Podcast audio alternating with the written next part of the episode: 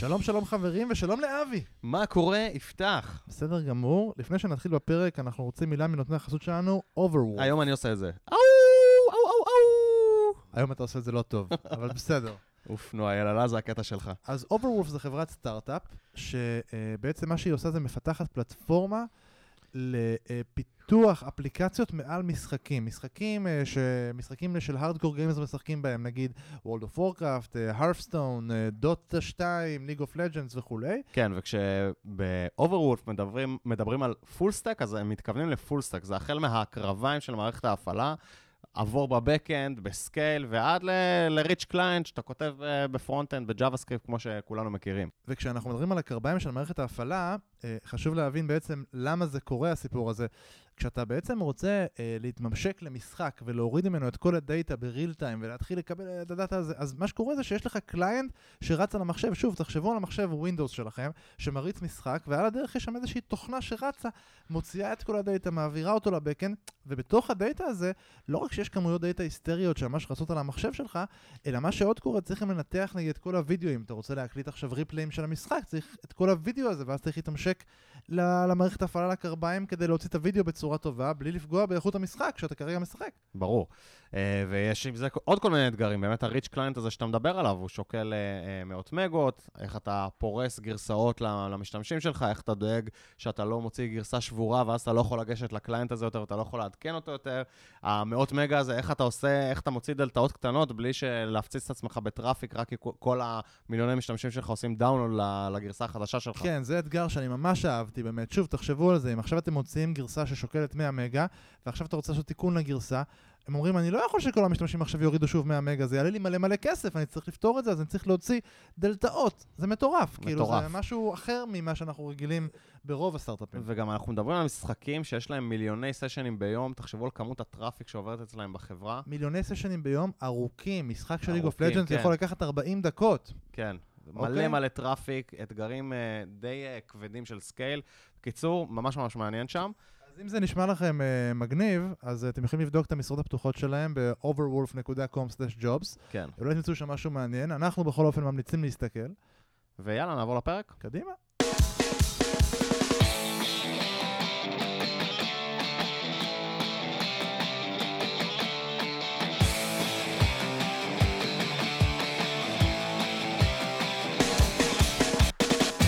שלום, ברוכים הבאים למפתחים חסרי תרבות. הקבוצה. בפייסבוק, פרק מספר אה, 97, התאריך היום שלישי ליוני 2020, ערב טוב לך, יפתח בר. ערב טוב, אבי. אני מרגיש שמאז שעברנו לערב אתה הרבה יותר ערני ו... לא, אני הרבה יותר עייף. אה, אז אני לא יודע, זה נראה שיש לך הרבה אנרגיות. כן. וערב טוב ל... מה, מה נסגר? ערב טוב לניר כהן. ערב טוב לאבי. ויפתח. אולי, איך נראה? לך ערב טוב לאבי, הם לא רואים את זה, אבל לניר זה טבעי. ניר כאילו, ערב טוב לאבי, ככה הוא אמרנו שלום עוד איך שהגענו. ממש ככה. אני משתדל.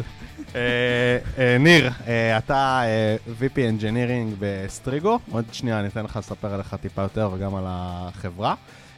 ועל מה הגעת לדבר איתנו היום? על מודל שנקרא AORs. AOR. אז אני, חייב לגלות סוד, אה, יש, יש לי כאילו אה, פריבילגיה, בגלל שאנחנו עושים את הפודקאסט הזה, אני רציתי להטמיע AOR, זה משהו, זה איזשהו מודל, עוד שניה ניכנס לזה, שמעתי עליו מניר כמה פעמים, ואמרתי, אני רוצה להטמיע את זה בחברה שלי. והתחלתי לכתוב איך עושים את זה, קראתי על זה ופה ושם, ואז אמרתי, תכלס, כאילו, אולי אני מדבר עם ניר. אז אמרתי, היי, אם אני מדבר עם ניר, בוא נעשה מזה כבר פרק, ושכולם ישמעו על מה אני מדבר עם ניר. אז uh, כיף שבאת. אני, גילוי נאות, גם אני מכיר את ניר. ניר עזר לנו מאוד בחברה, לפני, רק כשהתחלנו יחסית. אנחנו הלכנו והתייעצנו איתו על דברים שקשורים לאופס ודברים מורכבים, והם עושים משהו ממש יפהפה בחברה ש, שהוא עובד בה, אה, שאגב חברה מגניבה בלי קשר, אבל פשוט הם עושים דברים ממש יפהפיים.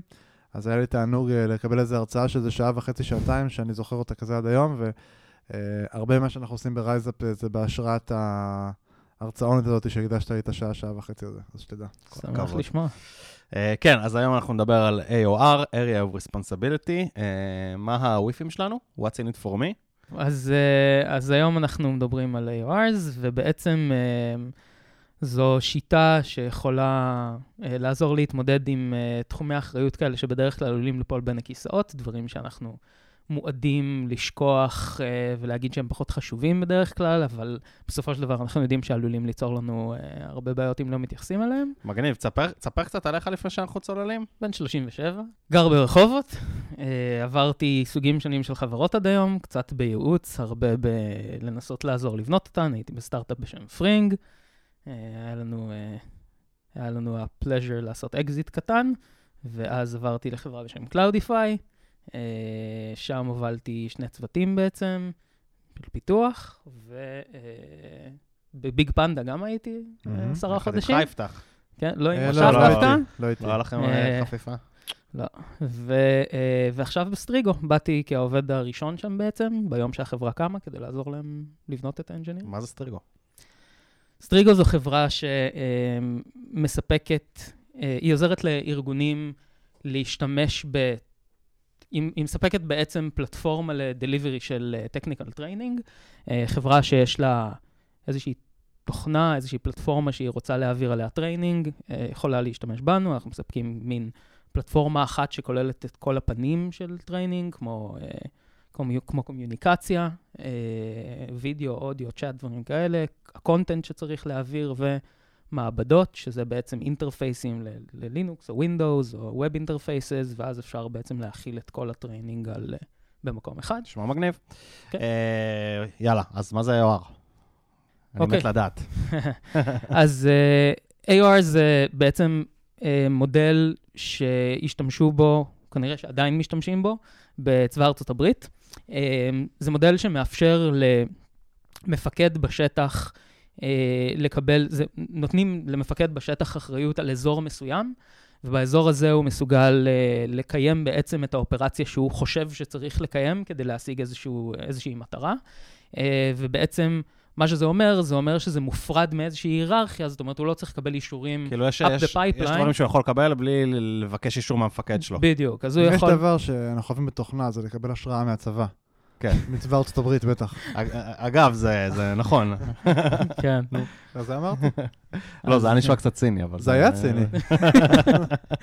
כן, אז, אה, אז בעצם אה, זה מה, שהמודל הזה מהווה בצבא, ובעצם אה, לקחו את זה לעולם התוכנה, זה באפל משהו שזה בעצם אולי טיפה פחות ממודל שלם, שממומש על פי מה שנקרא DRI, Directly Responsible Individual, אה, ובעצם, אני לא אחפור על זה, כי זה יכול לקחת שעה, אבל אה, אסנה לקחו את זה והפכו את זה למודל שבו מחלקים תחומי אחריות בלי קשר להיררכיה ארגונית. אז איזה סוגים של תחומי אחריות? טוב, אז אני אתן דוגמה. אה, אנחנו, סטריגו זה סטארט-אפ קטן, אנחנו צריכים לדאוג, ל... יש לנו הרבה תחומים שאנחנו צריכים לדאוג להם ביום-יום, Security, Observability, אה, CI, אה, UI, אה, Workflows, ועוד הרבה תחומים, הרבה תחומים אחרים שצריך לדאוג להם ביום-יום. הנקודה היא שפשוט לוקחים את התחומים האלה, ובמקום להגיד למנהל, אתה אחראי שכל הדברים האלה יקרו, אה, מחלקים את האחריות על התחומים האלה בין אנשים בארגון, אה, ו... וזהו, זה מה שזה אומר בעצם. אוקיי, סבבה, אז, אז בעצם בוא ניקח נגיד אה, CI, סתם כי קל לי לחשוב על זה. כל, בכל uh, חברה, בכל סטארט-אפ יש איזושהי מערכת של uh, CI, uh, Continuous Integration, מה, מה עובד שונה ב-AOR, בסטריגו, מאשר ב... לא יודע, בחברה שלי, כשאנחנו מדברים על CI. אוקיי, אז uh, by בואו בוא נעשה רגע הנחה שאין לך צוות שלם בתוך הסטארט-אפ שלך שרק מתעסק ב-CI. Um, ואתה בכל זאת רוצה לדאוג שקשור, שדברים שקשורים ל-CI יתקדמו, כי אתה מבין את הערך שיש לזה. Um, AOR מסביב לדבר הזה בעצם מקצה לבן אדם מסוים את האחריות, הוא אמור ליצור, הוא אמור לכתוב, להגדיר בעצם את המטרות של ה-AOR הזה, את המטרה של התחום הזה, את האסטרטגיה שמממשת את המטרות האלה, um, לייצר backlog, בעצם לייצר בתוך, לייצר בעצמו את ה-state of mind, לדאוג לזה ש-CI בארגון יתקדם. Mm. עכשיו, נכון שאם יש איזשהו צוות שדואג לדבר הזה, אז כנראה שזה מייצר את אותו state of mind, אבל uh, אם אנחנו נסתכל על מגוון התחומים, ויש, תלוי איך מחלקים את זה, בין עשרות למאות תחומים, אז לא באמת מייצרים צוות עבור כל תת-תחום כזה. אתה אומר, בסטארט-אפ של אה, שמונה מפתחים קשה לי לשים 100 צוותים. אתה בעצם אומר פשוט, אתה אומר, אני אסתכל על כמות תחומי האחריות, ותמיד, בהרבה מקרים זה יהיה יותר מכמות האנשים. ברוב, כנראה ברוב המקרים זה... אוקיי, סבבה. ואם אני מבין נכון, זה גם, הרבה פעמים אנחנו נוטים לסדר באמת צוותים סביב או איזשהו product, או איזשהו ממש אזור טכנולוגי מסוים, ופה אתה מדבר על דברים שהם טיפה יותר במיקרו מזה, אבל שהם עדיין מאוד חשובים לנו, ש... תכלס הם הרבה פעמים נופלים בין הכיסאות באמת, כאילו... נכון, אז אולי אני יכול לתת דוגמה ממש טובה. כולם יגידו ש-CI זה חשוב. כן, אז אולי, אז אולי אני אקח אפילו דוגמה יותר טובה מ-CI, כי כבר יש מודעות יותר גבוהה ל-CI בזמן כן. האחרון. Uh, אם אנחנו נדבר על משהו כמו uh, Workflows, אוקיי? ניקח Workflows. תגדיר Workflows. Uh, איך, איך issue עובר ב pipeline מרגע שהוא הוגדר מוצרית ועד שהוא מגיע ל production ואחרי. יש workflow שאמור להגדיר איך כל הדבר הזה קורה. כאילו מה, זה assigned ל product manager שמעביר את זה למפתח, שמעביר את זה, מעלה את זה ל production. אוקיי, הבנתי. תהליכים כן, קצת בארגון בהקשר. כן, תהליכים, איך הם עובדים, איך מייצרים pipeline שעובד באופן אפקטיבי של, אה, של נגיד, בדוגמה הזאת, זה issue שמגיע מ product ל production. אמ, אפשר בקלות לא לדאוג לדברים האלה באופן שהוא explicit. אה, זה, מישהו מתעצבן על זה שמשהו לא עובד, הולך בואו אולי נשנה את הדבר, ואומר אולי נשנה את הדבר הזה. ואז מישהו אחר הולך ואומר, טוב, בואו נשנה את הדבר הזה. בסוף מתהווה משהו. זה אם... כאילו מאוד אופורטוניסטי כזה. בדיוק. ולא אה, מוכוון... אה... כמו סקיוריטי, נכון? סקיוריטי זה הרבה פעמים מאוד אופורטוניסטי, אף פעם לא דואגים לסקיוריטי.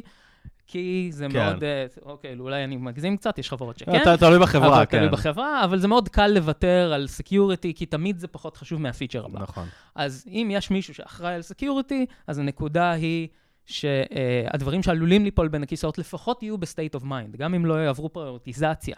כי באופן ששוב, הוא explicit מחליטים שזה וזה וזה לא חשוב, לפחות היה מי שייצור את ה-state of mind מסביב לדבר הזה, ויעלה את מה שאולי יתייחסו אליו. אז איך זה עובד בעצם? כי אני חושב שכשאתה מתאר את זה ככה, יש לי אינסוף שאלות, אבל אני אשמח לשמוע קצת איך זה עובד בוא תתחיל בראשונה ונתקדם. לא, אני לא רוצה לשאול, אני, אני רוצה לשמוע, דווקא ממש סקרנת אותי לאללה. האמת שמעניין אותי איך זה עובד כאילו בסטריגו, וזה, וגם ממתי זה עובד, זה כאילו ממש מההתחלה בסטריגו ככה? אמ, אז זה לא ממש מרגע שהחברה קמה, זה בעצם מרגע, ש...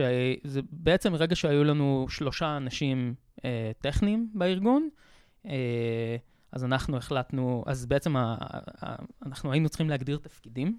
אה, רצינו להגדיר אותם באופן יותר אה, אה, רשמי, וה-COO שלנו בא עם איזשהו רעיון, אחד מהפאונדרים, בא עם רעיון של בואו נשתמש במודל של, אה, של AORs, ואנחנו לקחנו את זה ל engineering מאוד מהר, איפה שבדרך כלל יותר קל לממש דברים כן. מתודולוגיים.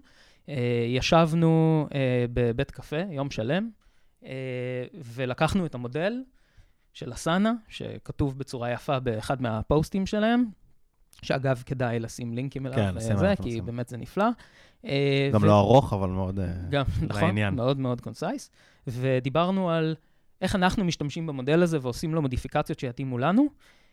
ובאמת, היינו יום שלם בבית קפה, ופשוט בנינו מודל שלנו, איזושהי אבסטרקציה קלה מסביב למודל הזה. אמ, בעיקר בהתחשב בעובדה שאסנה זו חברה של 500 אה, איש, כן? זה לא... אנחנו כן. היינו שלושה, זה הרי מצחיק להגיד, זה כמו ה... לא כל דבר בגוגל מתאים לנו, נכון? זה... אז uh, פשוט בנינו אבסטרקציה שתתאים לנו, ו... והייתה לנו, בסוף היום הזה, הייתה לנו רשימה של תחומים שהם אסיינד לכל אחד מאיתנו, כדי שנתחיל לייצר את ה-state of mind הזה. אז תתאר ממש איך זה עובד. כן. אוקיי, okay, אז בואו ניקח דוגמה. אמ, אוקיי, um, okay, CI, כן? נהפוך, נעשה את זה קל.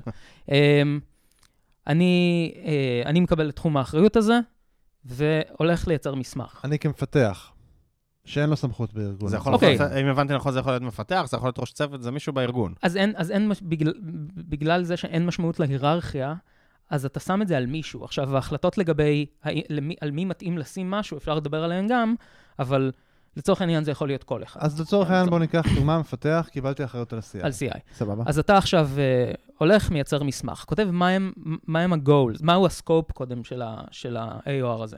Uh, בעצם במה הוא אמור להתעסק. ואז אתה כותב מהן המטרות. המטרות הן להשיג uh, velocity יותר גבוה, נגיד, בארגון uh, של פיתוח. אמ, אה, זה ממש, זאת אומרת, יש שיטה מאוד מובהקת שאני מקבל אחריות, מה אני צריך לעשות. כאילו, יש נכון. עכשיו, מה זה- תהליך מאוד מובנה של איך אני בעצם עובד כשאני מקבל תהליך, כשאני מקבל אחריות. נכון, עכשיו להגיד שהוא מאוד מוב... זאת אומרת, הוא, הוא מובנה בסטריגו, כן? להגיד שזה בדיוק מה שאסנה עושים, אני לא יכול להגיד, זה, זה, זה רעיון שלנו. אבל הבנתי, אבל ככה אתם עושים את זה. זאת אומרת, אתה לוקח, ואז דבר ראשון שמישהו מקבל אחריות, הדבר הראשון שהוא עושה זה מגדיר את ה scope של האחריות.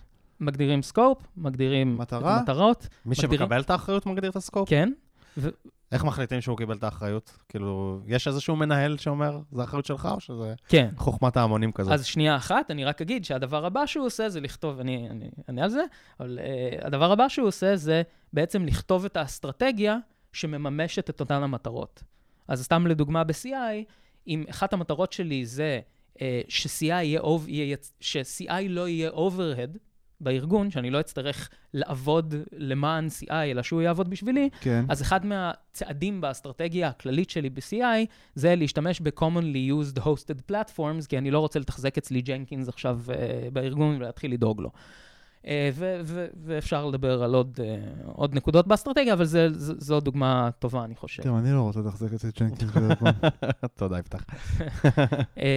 ול, ולשאלתך, איך מחליטים, אז פה עשינו לא מעט טעויות, אה, לטעמי לפחות. זה החלק שאני אמ, אוהב בפודקאסט. כן. אה, אנחנו, בגדול, על פי, על פי המודל, מה שאומרים זה שאפשר לקרב תחומים לאנשים שהכי מתאימים להוביל אותם. אה, ואנחנו אמרנו, טוב, בסדר, נעשה איזה ספין-אוף של הדבר הזה, ונייצר מצב שבו אנחנו מחלקים תחומי אחריות לאו דווקא לאנשים שהכי מתאימים, כדי שהם, כדי שלא, כדי שתהיה כדי שהם ילמדו. כדי שהם ילמדו, כדי שיהיה ערך ל-knowledge כזה, ל-knowledge אה, distribution וכל מיני דברים כאלה, זה, זה יצא מאוד לא פרקטי. כי אני מניח שהרבה מהמהות של השיטה הזאת זה לוודא שדברים אה, קורים, נכון? כאילו, זה חלק מהרעיון, זה לוודא ש, שדברים מסוימים קורים, ו, והדרך שהיא משיגה את זה, זה לשים מישהו ש-accountable על זה. עכשיו, אם לבן אדם הזה מאוד מאוד אכפת מזה שזה יקרה, אז אני מנחש ש, שהוא יגרום לזה הרבה יותר לקרות מאשר מישהו שהנחיתו עליו ורואה בזה עול. סליחה, אבל בשבילי אתם קצת קופצים קדימה עם, ה, עם ה, מי ומה, ו- וכאילו, בוא, אני עדיין מנסה להבין. בואו נבין רגע, חכו רגע את כל הבעיות המורכבות אוקיי. במי עושים אסיימנט. אז קיבל area responsibility, עכשיו אני בעצם עושה את ההכנה הזאת ועושה אסטרטגיה, עשיתי מסמך. מה עכשיו קורה? עכשיו, אה, טוב, זה, זה, עכשיו זה מאוד תלוי באיך מנהלים עבודה בארגון. אה, אנחנו, לדוגמה, מתעדף... בואו ניקח אה, דווקא דברים טכניים, כי קל יותר לדבר עליהם, אבל זה, זה יכול להיות נכון גם לגבי דברים כמו onboarding או, whatever דוקומנטציה. מגניב, כן. אמ, אם אני אחראי על CI, אז, אז אני יודע שיש ב-CI technical debt קבוע, נכון? זאת אומרת, הוא, כל, כל הזמן יש technical debt על כל, אחד, על כל אחד מהתחומים, אז בעצם אני מביא לשולחן את ה-backlog ש, אה, שאמור לקדם את ה-CI. קדימה לאורך אוקיי. זמן. אמ, ואז אם יש לי איזושהי שיחה, נגיד בסטריגו, אנחנו מקיימים איזשהו אה, six weekly כזה, שבו אנחנו מתעדפים אה, את ה-technical debt שלנו, אז מישהו, ה-owner של CI, יבוא ויגיד, אוקיי, אני חושב שמאוד חשוב ב-CI לעשות את הדבר הזה והזה בשישה שבועות. אז הוא הלוביסט של ה-CI. אז הוא הלוביסט. עכשיו, זה, זה מייצר state, שוב, זה כמו שאמרתי, זה מייצר state of mind, אבל זה גם מייצר את זה שמישהו ידבר על CI. זה לא כזה...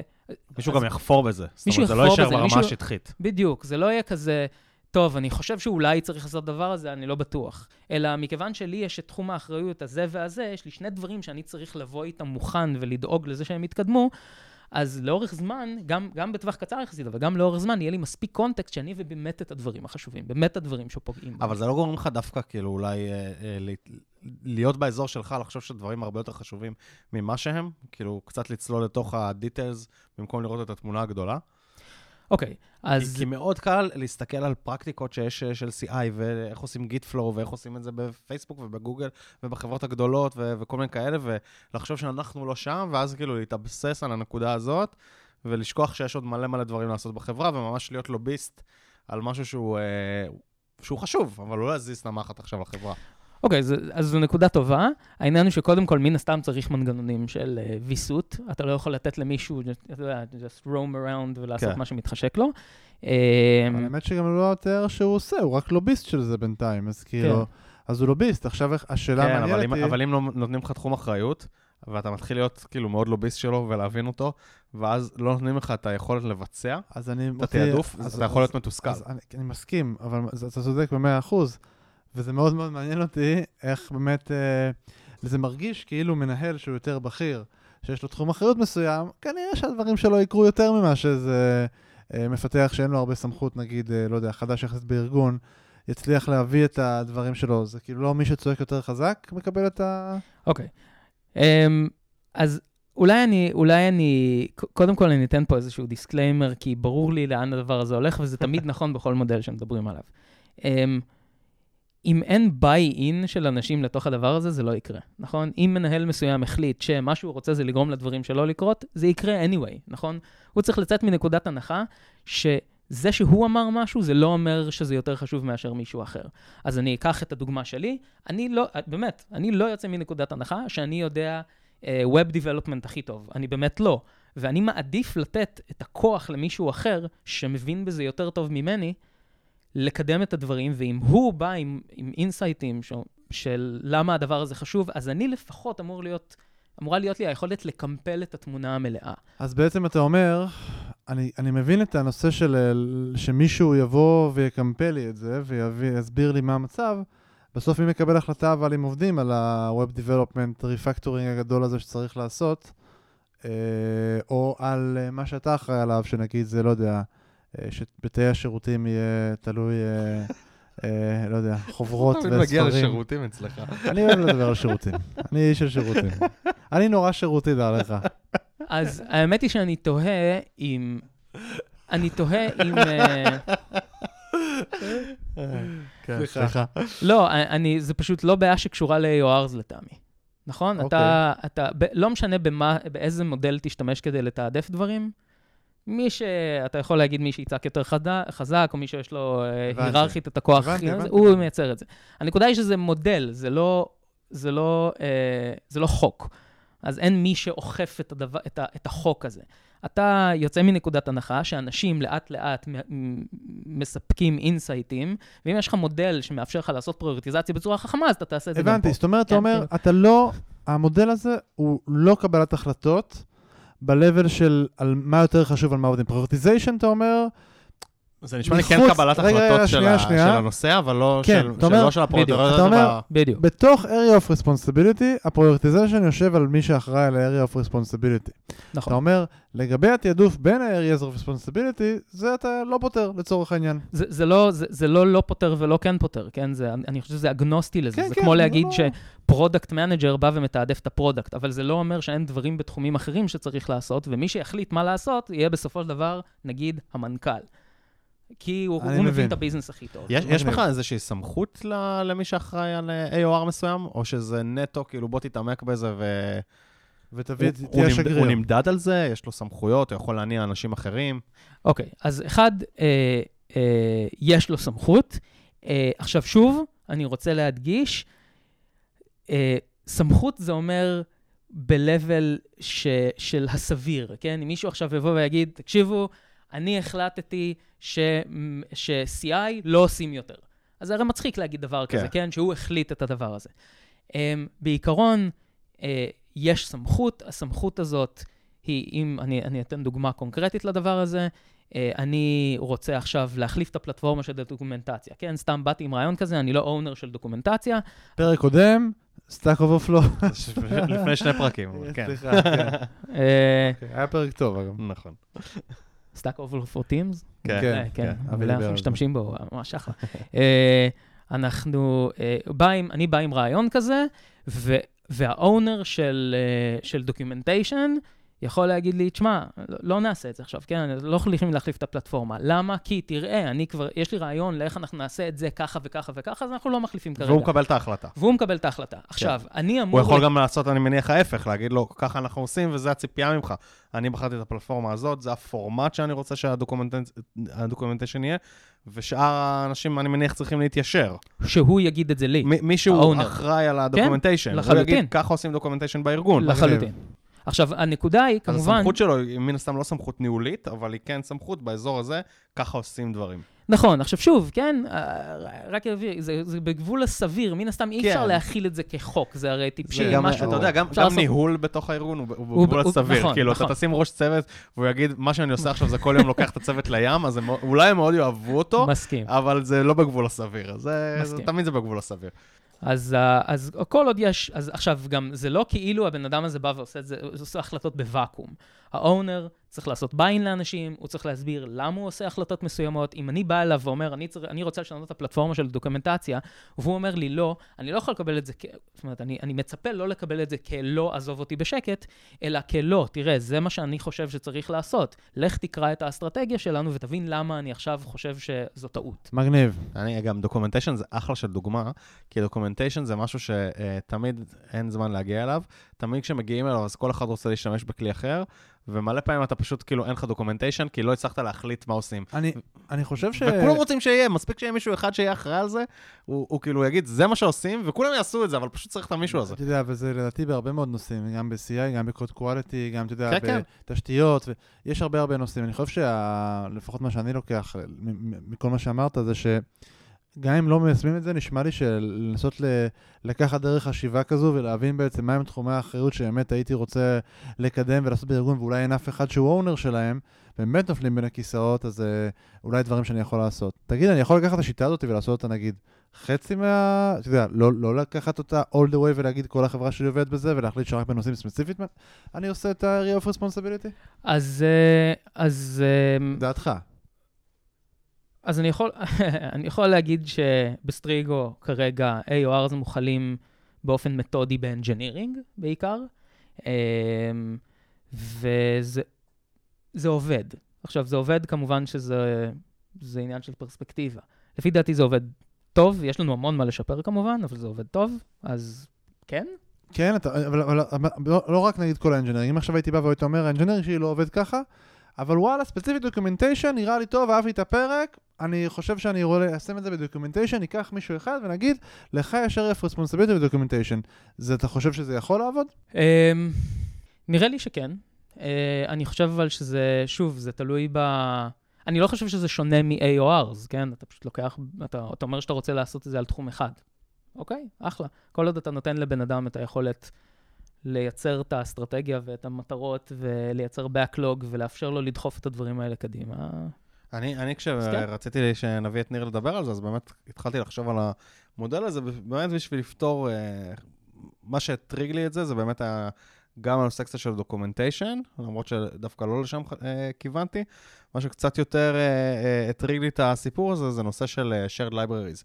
יש לנו צוותים שהם מאוד אוטונומיים, עובדים על דברים שונים, אבל יש shared libraries שאנחנו משתמשים בהם במערכת, וזה כזה no man's land כזה, אף אחד לא אחראי עליהם, כי זה כזה הספרייה ב Python שמתחברת לקפקא, הספרייה ב Java שמתחברת אה, אה, ל Prometheus, כל מיני דברים כאלה, וזה כזה, כל אחד אה, מוסיף, אין שם אה, תהליך מסודר של pull request, וזה כזה, לפעמים יש כפילויות של קוד, לפעמים יש שם דברים שהם לא טובים, ומלא פעמים זה עלה, איך אנחנו הולכים לנהל את הדבר הזה, ואז כאילו אמרתי, זה נראה לי אזור מצוין ל-AOR, כי זה משהו שמאוד חשוב לעשות.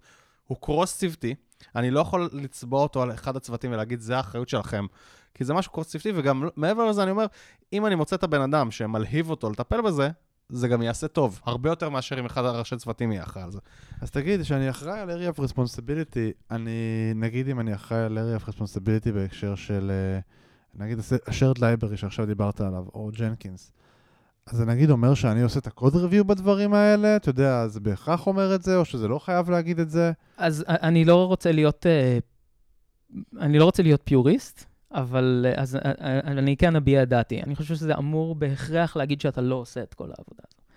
כי אחת המטרות של AOR זה ליצור מצב שיש distribution. עכשיו, אם מה שקורה זה שה-AOR אונר הזה עושה את כל העבודה, זה אומר שאין distribution, ואנשים כן. אחרים לא יכירו את התחום הזה, ואז יש לך single point of failure.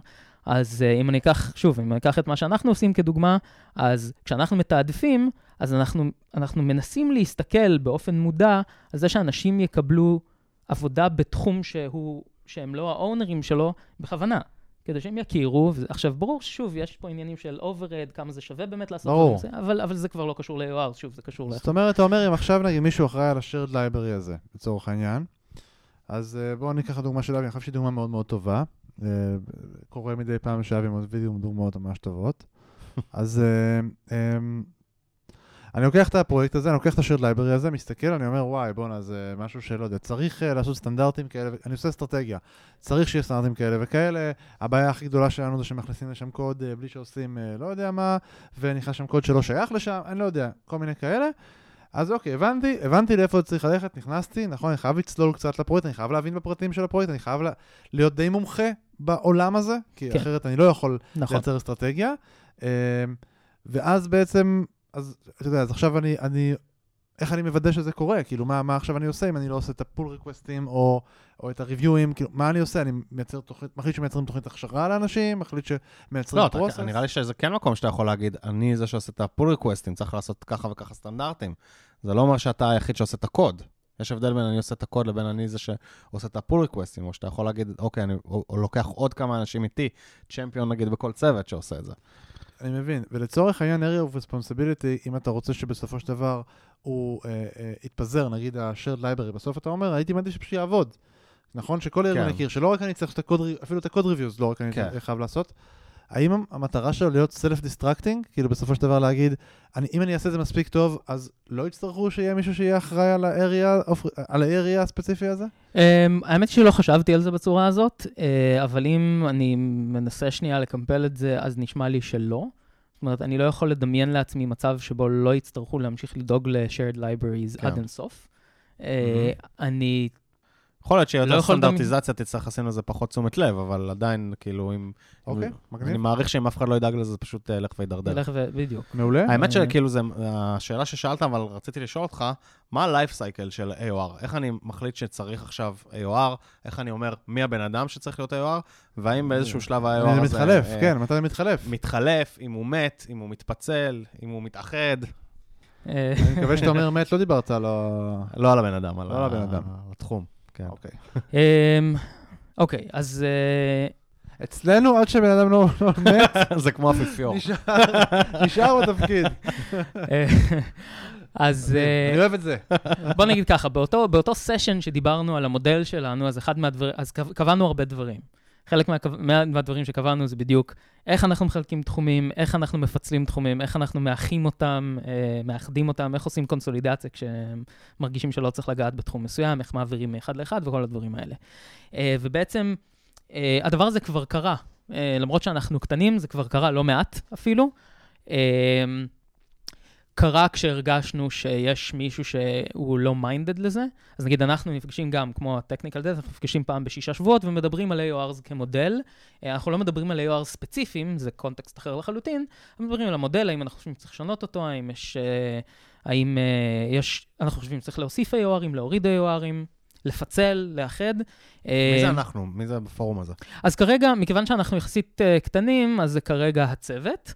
אבל... כל ה engineering? זה כל ה engineering, אבל... זה גם יוצר כזה, מין, מייצר context אצל אנשים, אז זה נחמד, אבל דמיינו לעצמנו כבר מה זה אומר שנגדל, ונצטרך ליצור איזשהו committee, אז סתם לתת איזושהי אנקדוטה, נגיד, יש לנו AOR של engineering של... AORs, כן. שאני אחראי עליו, ואז... Mind blown. ואז... שזה, שזה, שזה, אגב, זה, זה מוכיח את עצמו אה, אה, לטעמי מאוד. אה, ואז ככה יש איזשהו, בסוף כנראה איזשהו committee, שאומר, אוקיי, זה הגיוני לשים את זה פה, זה הגיוני לשים את ה-AOR הזה פה, זה הגיוני לאחד, כי זה באמת לא scalable הדבר הזה, אי אפשר. אוקיי. ובעצם... ואז איך בוחרים את הבן אדם? ואז, אז יש לנו... כאילו, חלק... במפגש הזה אתם מחליטים, פה צריך AOR, כי יש לנו איזשהו חסך, נכון? ואז כן. מי, מי הולך להיות האחראי על זה? אז זהו, אז, אז אנחנו, אמ, קודם כל, הדוגמה שלך של shared libraries, אגב, אה, היא מצוינת, כי באמת קרה לנו שאנחנו אמרנו, אוקיי, פה צריך AOR, כי זה משהו שאנחנו שמים לב שנופל בין הכיסאות. כן. Um, ואז אמרנו, ואז הגענו לשיחה הזו, ואמרנו, טוב, אנחנו צריכים להוסיף את ה-AOR הזה, um, ובעצם מה שאנחנו, איפה שגם עשינו טעויות, שוב, אבל גם um, היה לנו מודל ראשוני, זה שהחלטנו שאם uh, מישהו רוצה לקחת משהו, אז קודם כל, מן הסתם זה, אם יש לו passion, uh, לה לא passion, לה לא passion uh, uh, להוביל את התחום, אז זה יהיה פרמטר אחד. פרמטר שני זה כמה, כמה היא קרובה ל... Uh, כמה היא קרובה לתחום מבחינה מקצועית, ואז אם יש, לה, אם יש לה הרבה ידע, אז כנראה שהיא תוכל לתרום הרבה ולדאוג לזה שבאמת יתקדם, וגם uh, כמה תחומים קרובים לאותו הדומיין יש לאותו הבן אדם. אה, זאת אומרת, אם, אם נגיד ופיצלנו את Observability לשלושת ה pillars שלו, ל telemetry, logging ו tracing, אם בן אדם אחד, עכשיו יש 20 מפתחים נגיד, אם בן אדם אחד מקבל את כל השלושה, אז במקום ששוב יהיה distribution של ה-knowledge בתחומים שהם יחסית קרובים בין אנשים, אז יהיה בן אדם אחד שהוא ה-point of contact, והוא ה... ו- ו- וזה עלול uh, לייצר uh, uh, בעיות בעתיד. כן, אז אנחנו, אז, אז אנחנו גם מחשבים את הדבר הזה בגדול. להגיד שזה עובד ב-100%, כי שוב, אז אנחנו נגיד בהתחלה... חילקנו תחומים, כמו שאמרתי קודם, בצורה שהיא כנראה לא אידיאלית, זה רחוק מדי. חשבנו שזה עודד אנשים לחפור בדברים שהם בדיוק. פחות מבינים בהם, ולחזק לחזק חולשות. בדיוק. עכשיו, לאנשים שעובדים... נשמע לי שזה אזור שקלאסי לחזק חוזקות.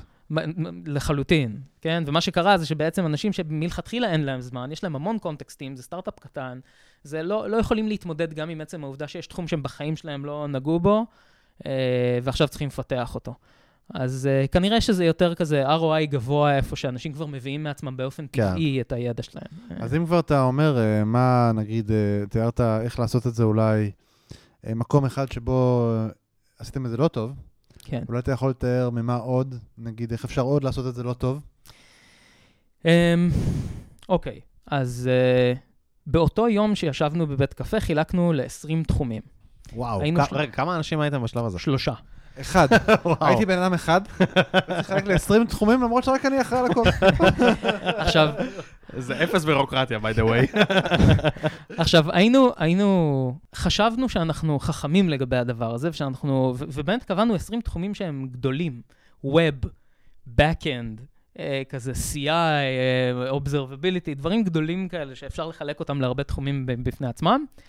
אה, וכל אחד מאיתנו לקח שבעה, סדר גודל, ובדיעבד היו שתי טעויות בגישה הזאת. אחת זה שאף אחד לא אומר שצריך לדאוג לכל התחומים עכשיו. היה לנו תחום של community. למה? כי אמרנו, טוב, אנחנו, חשוב לנו גם לעוד לטווח ארוך open source ו blog post ודברים כאלה, אבל ה capacity שלנו להשקיע בזה היה אפס, אז בגדול, לחלק להרבה תחומים, אה, אה, שחלק מהתחומים לא צריך בכלל בהתחלה, כנראה שהמשמעות של זה, לפחות מבחינתנו, זה בואו נזרוק את הדברים הלא חשובים עכשיו, ונדאג לדברים החשובים. זה אחד. אה, שתיים, וקצת באותו ההקשר, זה לא לחלק לתחומים קטנים מדי. אם באמת היינו לוקחים את Observability ומחלקים אותו לשלושה חלקים, נוסף על כל ה-areas of responsibility האחרים שהיו לנו, אז היכולת להתמודד מנטלי עם, עם הכמות, הייתה, זה היה הופך להיות בלתי אפשרי. אה, אז זה דבר... כאילו, אתה אומר לצורך העניין, אני מדבר על קוד quality, אז אתה אומר, לא לדבר על, אני לא אגיד, אתה, יש לך area of responsibility לפונקציות קצרות. אתה אומר, כן. זה אני לא אעשה. אין כאילו area of responsibility ל linting ב Node, ו-area of responsibility ל linting ב Java, ול prettifier ב Python. הבנתי, הבנתי. אוקיי. אז אה, דברים כאלה. למרות שזה יכול להיות נחמד. אז אגב, כן. זה מזכיר לי, אגב, אתה יודע, את הממשלה שלנו, אני שר הפונקציות הקצרות. וואו, ממש. וואי, זה כל כך אקטואלי. וואו, זה ממש ככה. ממש. אוקיי, יפה. איזה abuse במודל, וואו, ממש. אה, אז אנחנו, אה, אז אנחנו, אז לא חילקנו לתחומים קטנים, אבל זה היה יותר מדי עדיין. אה, ואז בעצם הבלנס שהם משחקים בו זה, האם עכשיו לוקחים תחום ומחלקים אותו כי באמת הגיע הזמן וזה יותר מדי גדול, או פשוט מחלקים תחומים גדולים לעוד אנשים. אז הם משחקים... נשמע לי גם שניגשתם לזה מאוד מגישה של איזה תחומים יש, בואו נשים עליהם AOR, ולא מה יכול ליפול בין הכיסאות. כי יש תחומים שאני מניח ששום דבר לא ייפול בין הכיסאות ואתה לא צריך שם AOR. אמ, אז אני יכול לאתגר את מה שאתה אומר, כי לא ליפול בין הכיסאות, זה נכון שיכול להיות שזה קורה בדברים שקורים אימפליסיטלי, כי אין לך ברירה. אבל אם אתה תיקח תחום כמו, בוא ניקח משהו מאוד טריוויאלי, אה, UI, כן? יש לך אפליקציה מאוד UI כזאת, כן. אז אתה כל הזמן דואג ל-UI, כן? אבל אתה מפספס את הדברים שהיו עולים לבן אדם שזה ב state of mind שלו כל הזמן. כן. אז גם אם אתה נוגע ב-UI, אתה תפספס חלקים תגיד, אבל ש... זה, לא, זה לא כאילו באמת ה, ה, מה שאתה אומר, נגיד, סתם, UI זה, זה דוגמה טובה. אמ, אני מבין שאתם בעצם צוות, כמה אנשים אתם ב engineering? שמונה. שמונה, אז כאילו זה צוות uh, אחד אורגני שאתה כאילו נכון, המנהל שלו. נכון. אז uh, טוב, אני, אני יודע מה התשובה שלך, אבל מעניין אותי מה, מה יהיה, ב, איך אתה מרגיש לגבי המודל הזה, האם אין שם פה איזושהי בעיה של כאילו קצת לדרוך על האצבעות של מי שמנהל את הצוות. כי אוקיי, מה זה UI? זה חלק מהאחריות של הצוות שלי. נכון, אתם צוות אחד, אתה אחראי גם על זה. איך אתה מוודא ש, שהדבר הזה לא דורך על אחריות ניהולית, אולי אתה לא מוודא את זה. אמ, אוקיי, אז אינהרנטלי זה מופרד מהיררכיה, אז קודם כל זה כבר מייצר מצב שבו אין ממש מה לדרוך על האצבעות כן, שלי לצורך העניין. כן, אבל האחראי הזה יבוא לראש צוות ויגיד לו, אני חושב שצריך לעשות ככה, והראש צוות יגיד, אני חושב שצריך לעשות אחרת. יש... זהו, צריך להבין מה זה האחריות וה accountability, היא קצת שונה. כאילו, נשמע שאתה אחראי על האסטרטגיה, לאו דווקא על ה execution, ברמה ממש גבוהה, נגיד, אם נגיד אני אחראי על זה שלא יודע, שיהיו על הטסטים, mm-hmm. שיהיו יותר טסטים או testing coverage או לא יודע מה, ואין testing coverage לצורך העניין, אז אתה יודע, זה לא, זה כאילו זה לא אשמתי, בהכרח. אני אחראי לקדם את זה, אני אחראי להוביל, אני בונה את האסטרטגיה, אני אמור לגרום לזה שיהיה capacity בארגון לעשות את זה, ואני אמור לעזור למפתחים uh, לעשות את זה יותר וכולי. אבל זה לא אומר שאני accountable לזה שיש טסטים בארגון. זאת אומרת, זה לא שאם עכשיו נפלנו בגלל שאין טסטים או לא יודע מה, נראה לי לא אמורים לבוא אליי בטענות ולהגיד, היי, אתה אחראי על הנושא הזה, זה בעיה שלך. זה אני דווקא... לא בטוח, זה לא יהיה איך אתה מגדיר את המטריקות הצלחה של הדבר הזה, אם אתה בכלל עושה דבר כזה. המטריקות הצלחה, אבל הם uh, באמת, אתה, אתה רוצה לראות שזה מתקדם באיזשהו אופן, אני מסכים אתה איתך. אתה מודד את, ה, את האנשים על ה- AOR שלהם? מה זה מודד? זאת אומרת, מספרית? יש להם... יש להם אה, סרגל. יש לא, יש להם, יש להם goals, כאילו, שהם צריכים להגיע אליהם. יש להם אה, ציפיות שהם צריכים לעמוד בהם, או שזה פשוט, תהיה אחראי על זה וכאילו... do your best. אוקיי, okay, אז בואו נוסיף לפה עוד טעות, כן? אנחנו לא ייצרנו מנגנון accountability מספיק חזק מסביב לדבר הזה. Mm. Um, אבל אם אתה שואל אותי קונספטואלית, אז אני לחלוטין מייצר. Uh, חלק מהשאלות שלי לאנשים זה, האם אתם באמת לוקחים זמן ושיש לנו time distribution model כזה, האם אתם באמת לוקחים את הזמן ומשקיעים כדי לקדם את ה-AORs שלכם? ואז אני מתחבר למה שיפתח אומר, וזה ש... אני לא יודע אם יש מקום לדבר פה כל כך על להאשים, כי מלכתחילה, שוב, הדבר הזה הופך להיות הרבה יותר, uh, זה, כבר, זה כבר יוצא מתחומי המודל, האם מאשימים או לא מאשימים, זה כן. יותר כמו, אני כמנהל, accountable לזה שאנשים יעבדו על AOR שלהם, ואם הם לא עובדים עליהם, ואני לא רואה התקדמות, אז זה אומר שאני ניהלתי בצורה לא טובה. כן. Uh, שזה נכון, שוב, זה נכון לגבי כל דבר, נכון? לא רק לגבי AORs, אני צריך לדאוג להתקדמות, ל execution. השותף שלי תמיד אומר uh, שאני, אין, אין לי בעיה כאילו לקחת אסטרטגיה אגרסיבית ולהיכשל עליה בטירוף, מהר, אני שונא להיכשל ב execution. יש בזה משהו uh, שאני מאוד מאוד אוהב. אז כאילו באיזשהו מקום אתה בא ואתה אומר, כשבן אדם מייצר אסטרטגיה, אתה לא אומר, אוקיי, אם האסטרטגיה שלך היא האסטרטגיה הלא נכונה, אני כאילו אאשים לך את הנשמה. לא, חשוב מאוד שנעשה execution, ובאיזשהו מקום מה שאנחנו מתארים זה ש execution הוא הרבה מאוד על, דווקא על הדרג הניהולי, אה, לפי מה שאני, אתה יודע, אתה אומר, it's a bit more הדרג הניהולי או על הצוות, או איך שלא תקרא לזה. Uh, כאילו זה מי שבעצם accountable לזה שאנחנו עושים execution בדברים הנכונים וכולי, את, אבל, ולדאוג שיש אסטרטגיה, אתה גם רוצה לדאוג שיש אסטרטגיה, אבל שוב, אם האסטרטגיה היא לא בהכרח הדבר הכי נכון, אם נגיד אני אמרתי שבטסטים uh, עכשיו צריך uh, לעשות process, שעושים טסטים לכל דבר וזה לא 100% עובד, למרות שכולם שיתפו פעולה, אז בסדר, אני לא הייתי אומר שהבן אדם הזה נכשל כאילו completely. כן, הוא הביא אסטרטגיה לא טובה. אז בגלל זה, בגלל זה דיברתי על, על המטריקות הצלחה, כי אני חושב uh, uh, שלדבר על מה הגול, מה אני מנסה להשיג, לדוגמה בטסטים, אני לא חושב שלדבר על היעד שלך זה לעשות uh, מבנה טסטים כזה או אחר, אלא היעד שלך זה לוודא שיש לנו uh, פחות תקלות ב production, או שאנחנו מגיעים יותר מהר ל production. לא, האמת שאני... כאילו, זה לדעתי גול, זה success metrics. יש מצב. האמת שזה מחזיר אותי רגע נושא אחורה. היה ממש שאלה מעניינת, דיברת על גדלים עוד פעם, של, אה, של areas of responsibilities, ותהיתי, רציתי לשאול אותך, um, כאילו, אתה לגמרי באמת, מעניין אותי אם יש איזשהו גודל אידיאלי, כי למשל, אם ניקח באמת את ה... Uh, אפשר נגיד להגיד שיש area of responsibility של, אתה יודע, uh, um, באגים, של כאילו quality ברמת באגים ל production. אפשר לקחת area of responsibility ברמת ה... test uh, coverage, שזה level אחד למטה, הוא קשור. אפשר לקחת area of responsibility ברמת ה... המהירות שבה מטפלים בבאגים, אוקיי? כאילו, כן.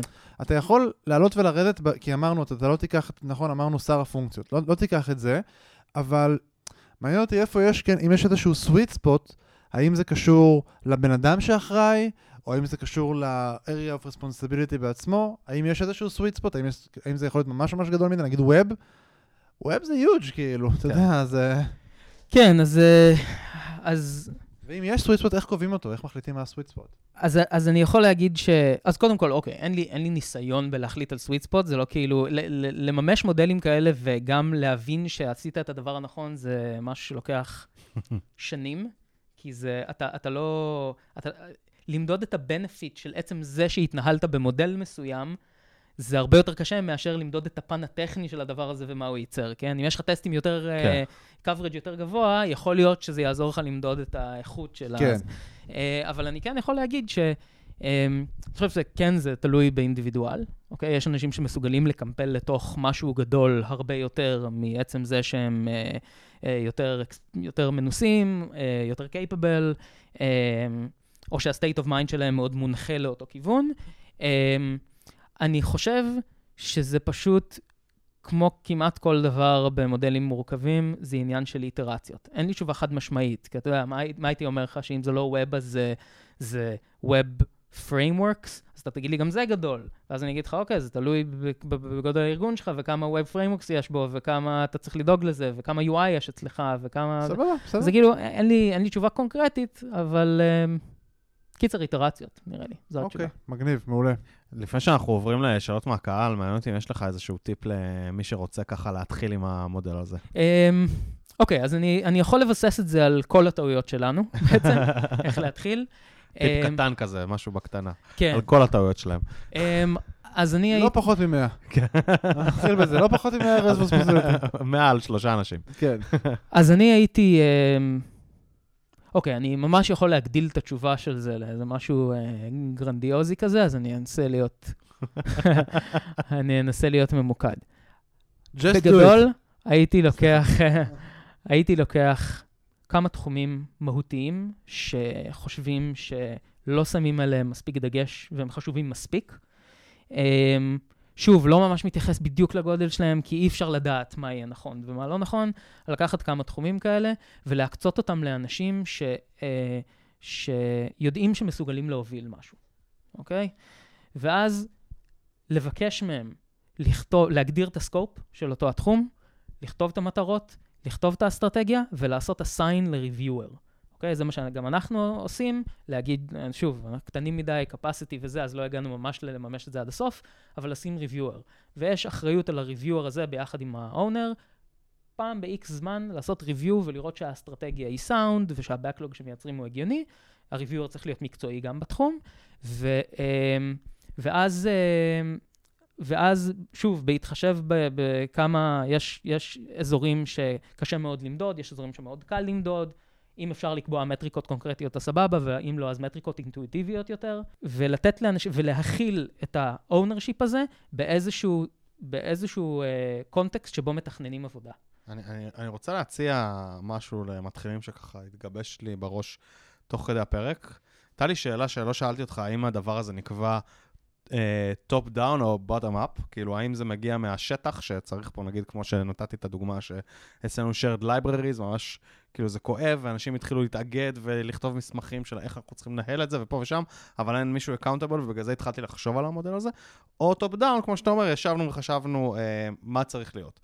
אז אחד הדברים שאני חושב שבאמת יהיה מגניב לאנשים שמאזינים לנו, אה, בעיקר למי שהוא לא מנהל שמאזין לנו ואומר, וואלה, זה נשמע לי מודל מגניב, ואני רוצה להחיל אותו בארגון שלי, ויש לי איזשהו אזור שאני רוצה להיות ה-AOR שלו.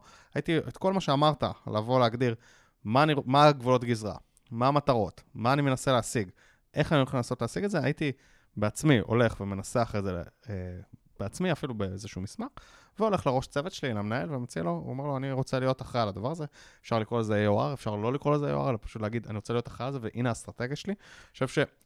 זה דרך מאוד טובה לייצר אימפקט בארגון, גם אם אתה לא קורא לזה AOR. גם אם החברה שלך היא לא מודל כן, AOR. אתה אומר מלמטה, עכשיו אני כמפתח יכול להגיד, אני אקח בעיה, אתה אומר, אם אני אבוא עם אסטרטגיה, אז יש כן, סיכוי אני, יותר טוב אני, אני שתקבל. כשעבדתי, ב- כשהייתי מפתח ב-VMware, אה, בצוות של אה, גל, שהנחה איתי פעם את הפודקאסט, וואי, אני אה, זוכר את האיש הזה. היה מאוד חשוב לי אוטומציה, ט, כי טסטים אוט, אוטומטיים, כי לפני זה הייתי בצוות זה, ו, וכאילו מאוד ניסיתי לדחוף את זה, וישבתי עם כזה, עם אנשי QA, לעזור להם, וביקשתי לעשות איזשהו האקתון. אם הייתי עכשיו מקשיב לפרק הזה, אני שלפני איזה 8-10 שנים, לא זוכר מתי זה היה, הייתי בא ומנסה לנסח, אוקיי, מה אני רוצה להשיג? אני רוצה שיותר אנשים יכתבו אוטומציה כדי אה, למנוע אחר כך עבודה מיותרת ב-QA ידני, אני רוצה אה, לגרום ל training שזה להיות יותר טוב, הנה המטרות שלי וככה אני הולך לעשות את זה, והייתי בא עם זה למנהל שלי, וזה כאילו לגמרי bottom up, וגם אתה בתור מפתח יכול לייצר יותר impact בארגון, הנה, זה אזור שאני חושב שאנחנו לא מספיק טובים בו, וככה אני רוצה להתמקד בו. אז זה כאילו הטיפ אה, ש, שלי שהתגבש לי תוך כדי. מסכים מאוד. נראה לי שנעבור לשאלות מהקהל. תגיד רגע, אבי. כן. אבי שלפני עשר שנים, כן. אתה מתגעגע אליו? לפעמים כן, לפעמים לא, אתה יודע, זה לא... אולי, אולי אני יכול גם להגיד עוד איזה, לתת איזושהי הצהרה כללית כזה על הדבר הזה, וזה ש... אמ, בסופו של דבר המודל הזה בא לממש משהו שאמור לקרות בכל מקרה. כן? זהו, זאת אומרת, זה כן, לא... כן. אנחנו לא מדברים פה על... לא, לא המצאנו את הגלגל, זה בדרך... זה בסופו של דבר לעשות קונקרטיזציה ופורמליזציה למשהו שאמור לקרות anyway, ו... אמ, בסדר, זה הרבה מהעבודה שלנו לדאוג שיהיה תהליכים וזה. נכון. כן. נכון, לא, פשוט כי אמרת, אמרת, גם אם לא קוראים לזה או כן קוראים לזה AORs, זה באמת לא משנה. הנקודה היא שאיכשהו בכל מקרה צריכים שיהיו תחומי אחריות, כן. או לפחות צריך לדאוג לכל התחומים האלה. כן. אז זה נראה לי... אה, טוב, אני עובר קצת לשאלות מהקהל. יש, האמת שיש מלא שאלות שכאילו, היה דברים שגם רציתי שנשאל לא, תוך כדי הפרק ולא שאלנו, אז... מה שיפה זה שגם קיבלנו בטוויטר שאלות, נכון, אבי? כן. אה, אז אה, אה, צחי זוהר שואל, איך זה שונה מגילדה, או כל קונספט אחר שהוא לא וקטור מוצרי? שאלה מעולה, חשבתי על זה כל הפרק. כן. אוקיי, אז גילדה בסופו של דבר דואגת לתחום באופן הרבה יותר רוחבי מאשר, uh, מאשר uh, AORs. Um, זה נותן לאנשים פלטפורמה ללמוד, להרבה אנשים ביחד, להתעסק באותו התחום. Uh, זה לא שם במקום את ה-responsibility לקדם, לעשות execution. Uh, כמובן, אוקיי, אולי אני... לא, זה יכול להיות שכן. מאוד, נכון, זה תלוי מאוד באיך מממשים כן, גילדות, כי אין הגדרה רשמית לגילדות. האמת שלדעתי, אבל... מכל מה שדיברנו, זה, גילדה זה התפתחות טבעית של AOR רוחבי כשארגון גדל, אם אתה שואל. כן, רק, כן, רק שאני, אני, אה, אמ, גילדה במובן הזה היא אימפליסית, נכון? אני אבוא לדבר עם אנשים מהגילדה ולשאול אותם מה הם חושבים על תחום מסוים והאם אפשר לעשות בו משהו, אה, לקדם בו איזה משהו ספציפי. אמ, מעצם זה שהם מבינים בזה. אז זה בערך כמו מה שהיה קורה בלי AOR. לפעמים, זה, שוב, אז זה תלוי במודל, האמת שלא דיברנו על מה זה גילדה, אבל זה כאילו, זה באמת, זה נכון. פרק, פרק נפרד, אה, אבל זה באמת תלוי במודל, כאילו, אתה יכול לממש גילדה בצורה כזאת שזה הקבוצה של צ'מפיונים מכל, נגיד, אה, אזור בארגון, שהם קובעים איך, נגיד, אנחנו מפתחים backend, איזה קוד uh, styling יש לנו, איך אנחנו עושים טסטים, כאילו, הרבה דברים שנוגעים לאיך עושים backend, נקבעים בפורום הזה. מצוין. ויש ראש אז... גילדה שהוא כאילו בסוף ה-AOR שלו, זה ה-Backend. אז, אז בוא נגיד ככה, אם גילדה מממשת את המודל הזה, אז אין הבדל בין AOR לבין גילדה, אבל, לא, אבל אז השאלה היא לא רלוונטית, אני, כי אני, פשוט זה שם אחר לאותו הדבר. כן, יכול להיות שגילדה אה, עם, גילדה עם סמכות, ולא רק גילדה שנפגשת כדי לחלוק אה, ידע. כן. אני חושב שזה סוג של גדילה של המודל הזה, ממה שדיברנו. אה, יכול מאוד להיות. ככה אני תופס את זה. אני לא מכיר את ההיסטוריה של איך... של גילדות. כן. אז מעיין שואלת שאלה, אני לוקח את החלק האחרון של השאלה, כי נראה לי שעל השאר די ענינו. האם זה גורם לשאר חברי הצוות להשקיע פחות בתחומי האחריות שלא שלהם, כי יש מישהו שאחראי על זה? אז זו שאלה טובה, אמ, ואני חושב ש... אני חושב שזה בעצם... לא, שוב, זה לא, אני לא חושב שזה קשור למודל עצמו. אני כן uh, יכול להגיד שזה... Uh, נראה לי שזו הדרך שבה מתנהלים, זה יכול, יכול השאלה הזאת יכולה uh, או יותר נכון, התשובה לזה יכולה להתבטא באיך מכילים את המודל הזה על אנשים. בסופו של דבר, מישהו שאחראי על איזשהו תחום, אחד מהדברים שהוא, אה, אחד מהדברים שהוא צריך לעשות זה לדאוג לזה שיהיה distribution של אותו, של הידע. זה יכול להיות חלק מהמטרות ממש להיות, של ה-AOR. כן, זאת אומרת, אם, אם עכשיו, אה, יש, יש דברים שהם טכניים ש... מדי ואולי לא כל כך מעניינים, אז להגיד שמישהו אחר לא יהיה אחראי על דוקומנטציה, יכול להיות שזה לא כל כך מעניין. מישהו שלא יכתוב דוקומנטציה, אז... זה, זה, זה, לא, זה, לא, זה לא האחריות של מי שאחראי על דוקומנטציה לכתוב אותה. אז זה יותר תלוי באיך מכילים את ה-workflow שלך. אם בסופו של דבר מישהו אמור להתייחס לאלמנטים של דוקומנטציה כשהוא כותב את הקוד שלו, אז הוא צריך לעשות איזה regardless of whether כן. יש מישהו שאחראי כן. על דוקומנטציה או לא. אני מרגיש שזה ממש אה, תלוי בהגדרה של תחום אחריות, כי באמת יש משהו בלהגדיר נגיד אחריות על קומפוננטה. שהוא כזה כאילו, אני יודע כל מה שהולך שם, אני יודע כל מה שהולך בקוד, ויכול להיות שזה באמת לא area of responsibility שהוא, שהוא אולי מספיק טוב. אולי כן, אני ממש לא יודע להגדיר את זה. אבל בדברים שנגיד תיארת, כמו דוקומנטציה, כמו טסטים, כמו קונבנציות, כמו uh, quality, לא יודע, מלא דברים כאלה, אלה באמת דברים שהם רוחביים, ואתה רוצה לדאוג להם לאורך כל הארגון, וזה מאוד מאוד מוזר להגיד שזה ברור שהאחריות היא לא אומרת, אני היחיד שכותב טסטים. וברגע שזה די מובהק שזה לא ה-area of responsibility, כן. אז אין בעצם את הבעיה שמישהו אחר ישקיע בזה פחות. פחות באסטרטגיה, כן, אבל לא פחות באמת במימוש ובהכרח לכתוב טסטים. יותר מזה, אתה כנראה לא רוצה שאנשים, כל אחד מהאנשים ישקיע באסטרטגיה של כל אחד מהתחומים, כי זה כן. יותר מדי קונטקסט לבן אדם אחד. אז אתה רוצה שיהיה מישהו שמתווה אסטרטגיה, וכל עוד יש לו ריוויור, והוא מתייעץ עם אנשים אחרים ומדבר איתם, ולא לוקח את זה כ"אני הדיקטטור של הדבר הזה", ואגב, אתם יודעים, אפשר לקחת את זה לכיוון אחר.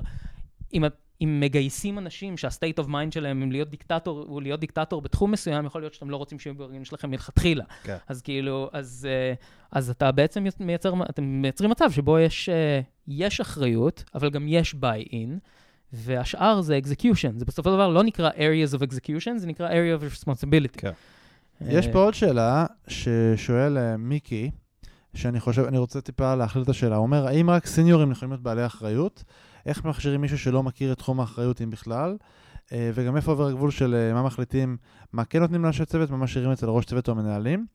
אה, אותי באמת מעניין, האם באמת סיניור זה קשור לאם הוא יכול להיות אחראי על area of responsibility, או שזה שתי מקצוע, שני מקצועות שונים, אתה מבין? אז אני חושב שזה, קודם כל זו שאלה מצוינת, כי לגעת ב... לגעת בסופו של דבר בהאם, איפה, איפה השאלה? האם uh, משאירים משהו אצל, uh, אצל ראשי צוותים ומנהלים, זה גם משהו שאני אשמח לגעת בו. בגדול... Um, נראה לי שגם ראשי צוותים יכולים להיות uh, AOR, שהוא מעבר לתפקיד שלהם. נכון, לחלוטין, אבל נגיד יש, אז בוא נגיד ככה, הסיבה לזה שאני אחראי על Engineering AORs ואני מנהל את Engineering, יש לזה סיבה. כן. והסיבה היא שכנראה שיש לי הרבה context. וזה קשור לניהול באיזשהו אופן, להחיל את המודל הזה ו- ולנהל אותו. אז אנחנו באמת עושים assignment מסוים, יש לנו נגיד, יש לנו product uh, designer, uh, בסופו של דבר כל תחומי האחריות שקשורים ל product design יושבים אצלה. ו- um, וזה לא, אין פה סתירה לטעמי.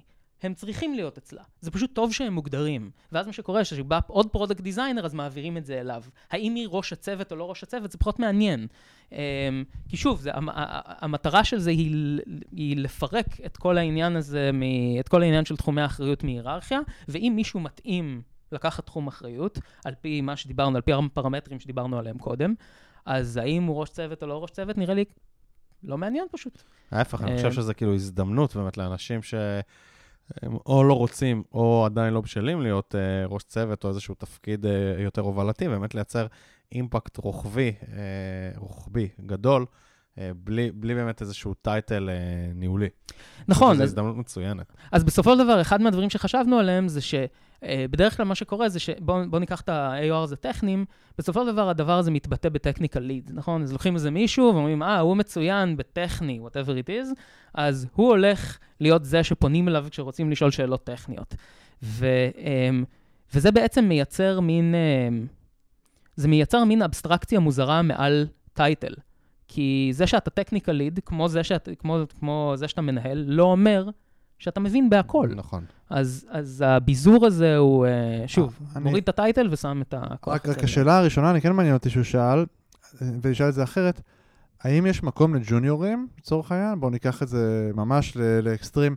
מישהו שגייסת שעכשיו סיים אוניברסיטה, בלי ניסיון. טוב שאמרת לאקסטרים, כי הלא אה, סיניור זה לא אומר ג'וניור. כן. כאילו, הקבוצת נכון, משלים של סיניור זה לא... נכון, אבל אני רוצה לקחת את זה לאקסטרים, כן. אז אני אומר, מישהו שנגיד עכשיו סיים אוניברסיטה ואין לו ניסיון קודם, בסדר? זה אני מחשיב ג'וניור. כן. האם יש לו מקום לקחת אה, אחריות על איזשהו area of responsibility?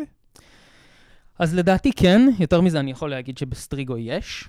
אה, אה, יש אנשים עם פחות ניסיון והם מקבלים תחומי אחריות. אני חושב שאפשר פשוט להיות חכמים לגבי זה, כן? זאת אומרת, יש הרבה, לא, לא דיברנו... לא, אבל אתה יצא ליפתח, מה זה אפשר להיות חכמים? מה זה? נותן עצה ליפתח, מה זה אפשר להיות חכמים? מה זה אפשר? הוא לא יכול. האם אני... ממש מתנצל, אני פשוט, אני באמת מעליך. זו הסיבה. אה, אני חושב ש... אז אתה לא... אז נכון, אז אתה לא תיקח uh, תחום של uh, CI ואתה תשים את זה על מישהו שיצא מאוניברסיטה ובחיים שלו לא שמע בכלל על התחום הזה, כן.